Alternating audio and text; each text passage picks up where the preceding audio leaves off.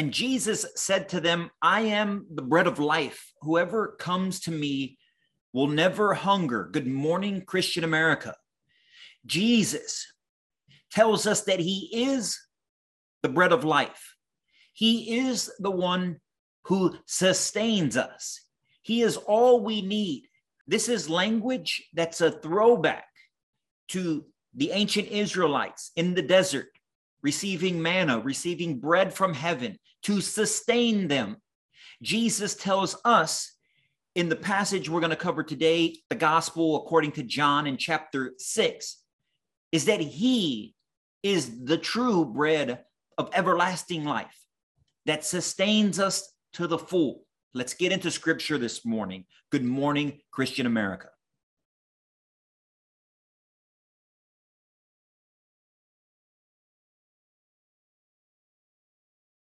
And good morning, Christian America. Eddie here, as always, representing the Christian American revitalization effort where we seek to revitalize the Christian faith across our nation. Friends, it's so important in these times that we rededicate ourselves to our faith, that we rededicate ourselves to living a Christ life, a Christ like life.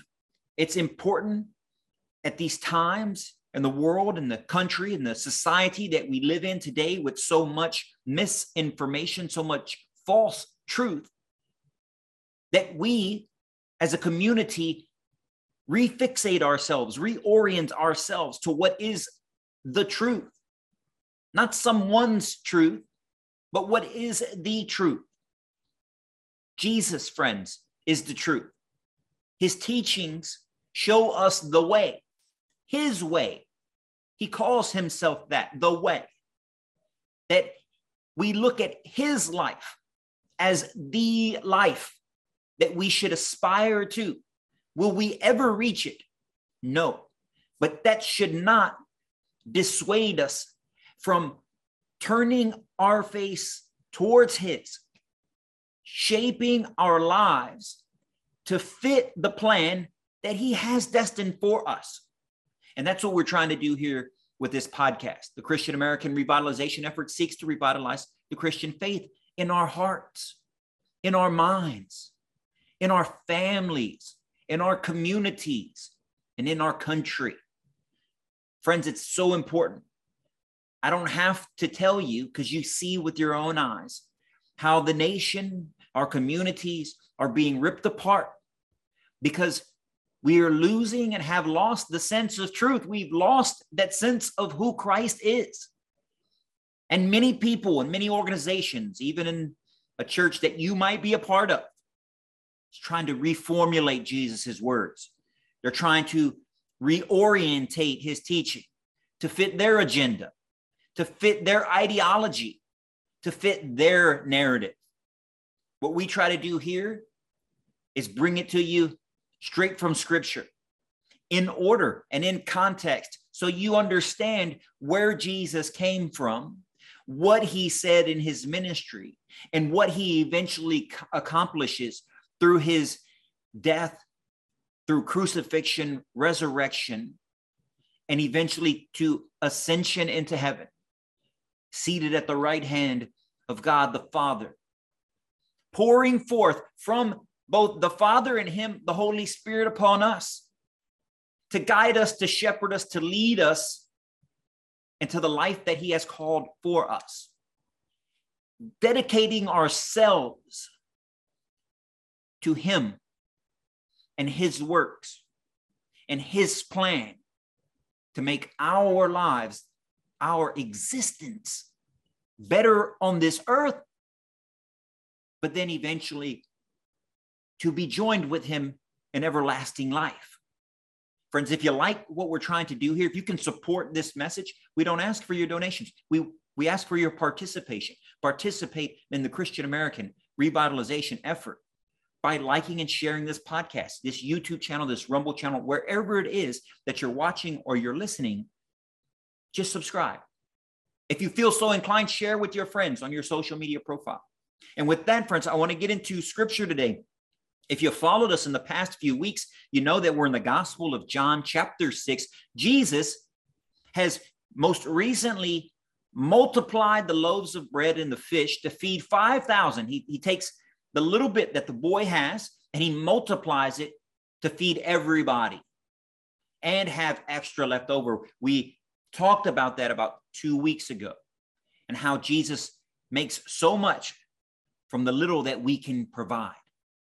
And then the week after, about after he goes off and to pray by himself, that the disciples try to cross the sea and they run into rough weather, and Jesus comes walking on the water to save them. In their times of trouble, we see and we recognize that He and He is alone is the answer. And it's right after that in chapter 6, verse 22 is where we're going to pick this up at. Again, we try to read it to you verbatim and in order so you understand what's happening and you're not misled. The last thing we would want to do is mislead you in what scripture says. So pick up your Bibles, turn to the gospel according to John chapter 6, verse 22, as we get into the bread of life discourse. And we're not going to read the whole portion of the discourse because it's quite long and we want to be respectful of your time.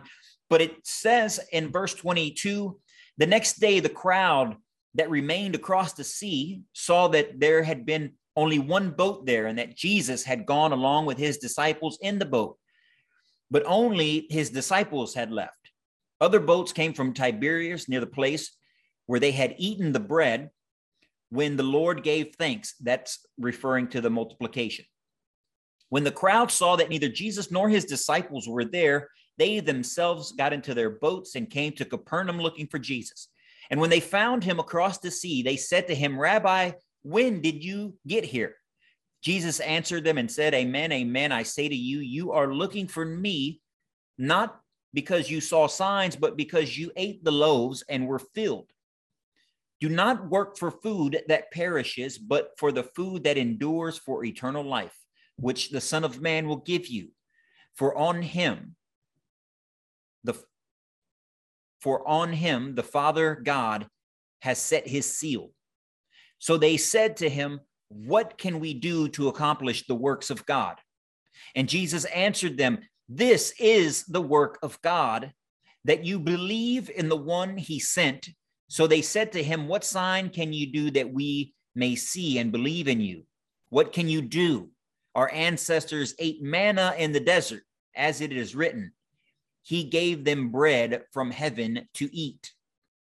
So Jesus said to them, Amen, amen. I say to you, it was not Moses who gave the bread from heaven. My Father gives you the true bread from, from heaven. For the bread of God is that which comes down from heaven and gives life to the world.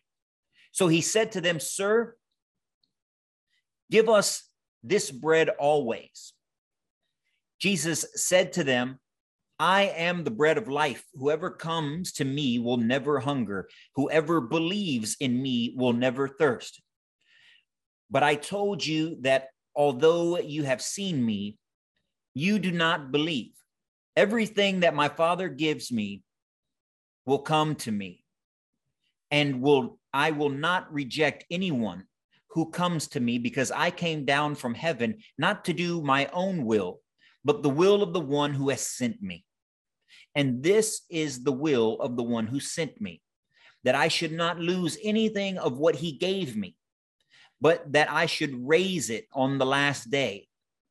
For this is the will of my Father, that everyone who sees the Son and believes in him may have eternal life, and I shall raise him on the last day.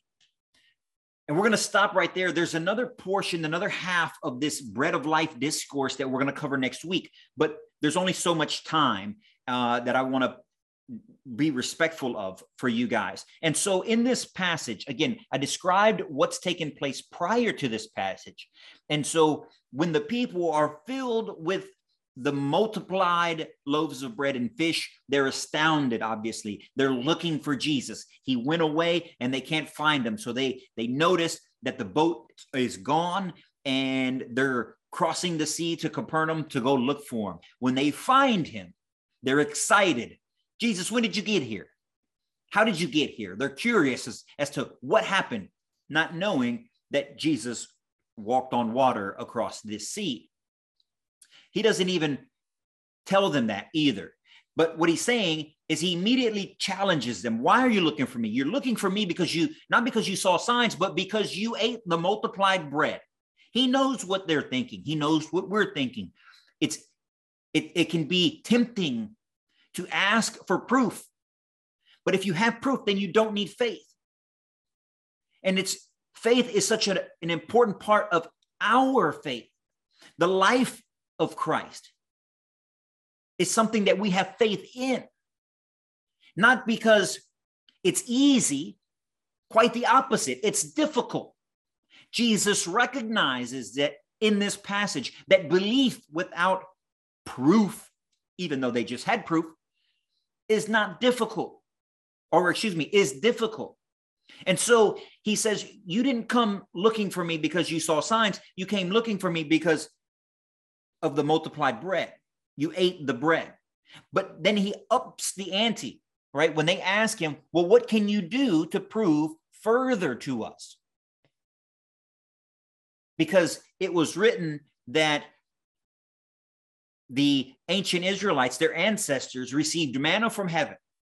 Can you do, they're, they're trying to challenge him into a position as to say, can you do that? You just took a two fish, five loaves of bread, and multiplied it to feed 5,000 plus. Now they're looking for another sign, even more miraculous. And so they refer to the manna that came from heaven while the Israelites were in the desert for 40 years. And so Jesus challenges them back and they say, Look, the one who has, who eats the, the bread of eternal life, the one who comes to me, I am the bread of life. Whoever eats from me will not go, grow hungry and will not be thirsty. If we follow Jesus and we believe in him, not because I said, but because that he said it. Scripture says Jesus' response to them is saying that he is the bread, and whoever comes to me will have eternal life. He further goes on to say, I'm not here to do my will, I'm here to do the Father's will. The Father and me are one. That's when he equates himself to God. Many people have uh, different opinions about that. But John's gospel is pretty clear that multiple times Jesus equates himself to God. That's why he was arrested under blasphemy. We'll get into that next uh, next podcast next week because this is when it starts uh, in John's gospel where the hypocrites try to entrap him with his words of equating himself to God. And Jesus says, I'm not here to do my will. I'm here to do the Father's will, the one who sent me. And he goes on to say that everything that the Father has given me, I will give to you, and that I will not reject anyone who comes to me. I'm going to read that again. Chapter 6, verse 37. Jesus tells his followers, Everything that the Father gives me will come to me, and I will not reject anyone who comes to me. So when we look at the world and we see people in sin, sin that maybe we're not troubled with, it can be easy to point our fingers to their sin and say that they can't be saved, that they can't come to Christ that they are somehow rejected, but my sins can be forgiven. Not justifying any sins here, only saying that we are all sinful and we all have temptations. We all have crosses that we have to carry and obstacles that we have to overcome. Jesus himself says that he will not reject anyone who comes to him. Not my words, there's a process. There's a process of repentance. There's a process of asking for forgiveness. There's a process of reconciliation with Him and the Father and the Holy Spirit. There's a process of being sorry for the things that you do. It's a process of learning to love Jesus, the Most High, the bread of life that feeds you eternally than the material bread of this world, the material money, the material job, the material positions of prestige and honor amongst this secular sinful world. It, it's our duty and it's a necessity to choose the bread of life, to choose Jesus. And if we do that, if we will come to believe in him, do that work as he says in this passage. He says in 39, in verse 39, that this is the will of the one who sent me, that I should not lose anything of what he gave me, but I shall raise it on the last day. For this is the will of my Father, that everyone who sees the Son and believes in him may have eternal life. Jesus comes to us with this simple request to give our lives to him, to give our hearts to him, to give our minds, to give everything that we have to him. And when that load gets heavy, when that cross is digging into our skin, when our friends have turned away from us and abandoned us, when the people we thought we could trust betray us, when the world is seemingly bearing down on us, that we turn to Him and we give it all to Him, for His burden is light, and that He will pick us up and carry us as a good father does for their child. And that when we do that, he accepts us for eternity. And then we have a duty to love one another as we've been shown love. And that's how we rebuild our communities. It's how we rebuild our family. Together, we can grow this nation back into one harmonious society that can actually live with one another without screaming, that would actually love one another without the condition of getting something in return. Friends, if you like what we're trying to do here, if you support this mission, if you like these messages, you like to just listen to scripture and discuss it, we don't ask for your donations. We ask just for your participation. Like and share uh, this podcast on all your social media profiles. But more importantly, just subscribe to the YouTube channel, to the Rumble channel, or to the uh, podcast, wherever it is that you're listening to it. And with this, ladies and gentlemen, we'll see you back on Monday as we continue the second portion of the bread of life discourses in the gospel according to John chapter 6. And until then, you guys stay on fire for Christ. Stay blessed. Good morning, Christian America.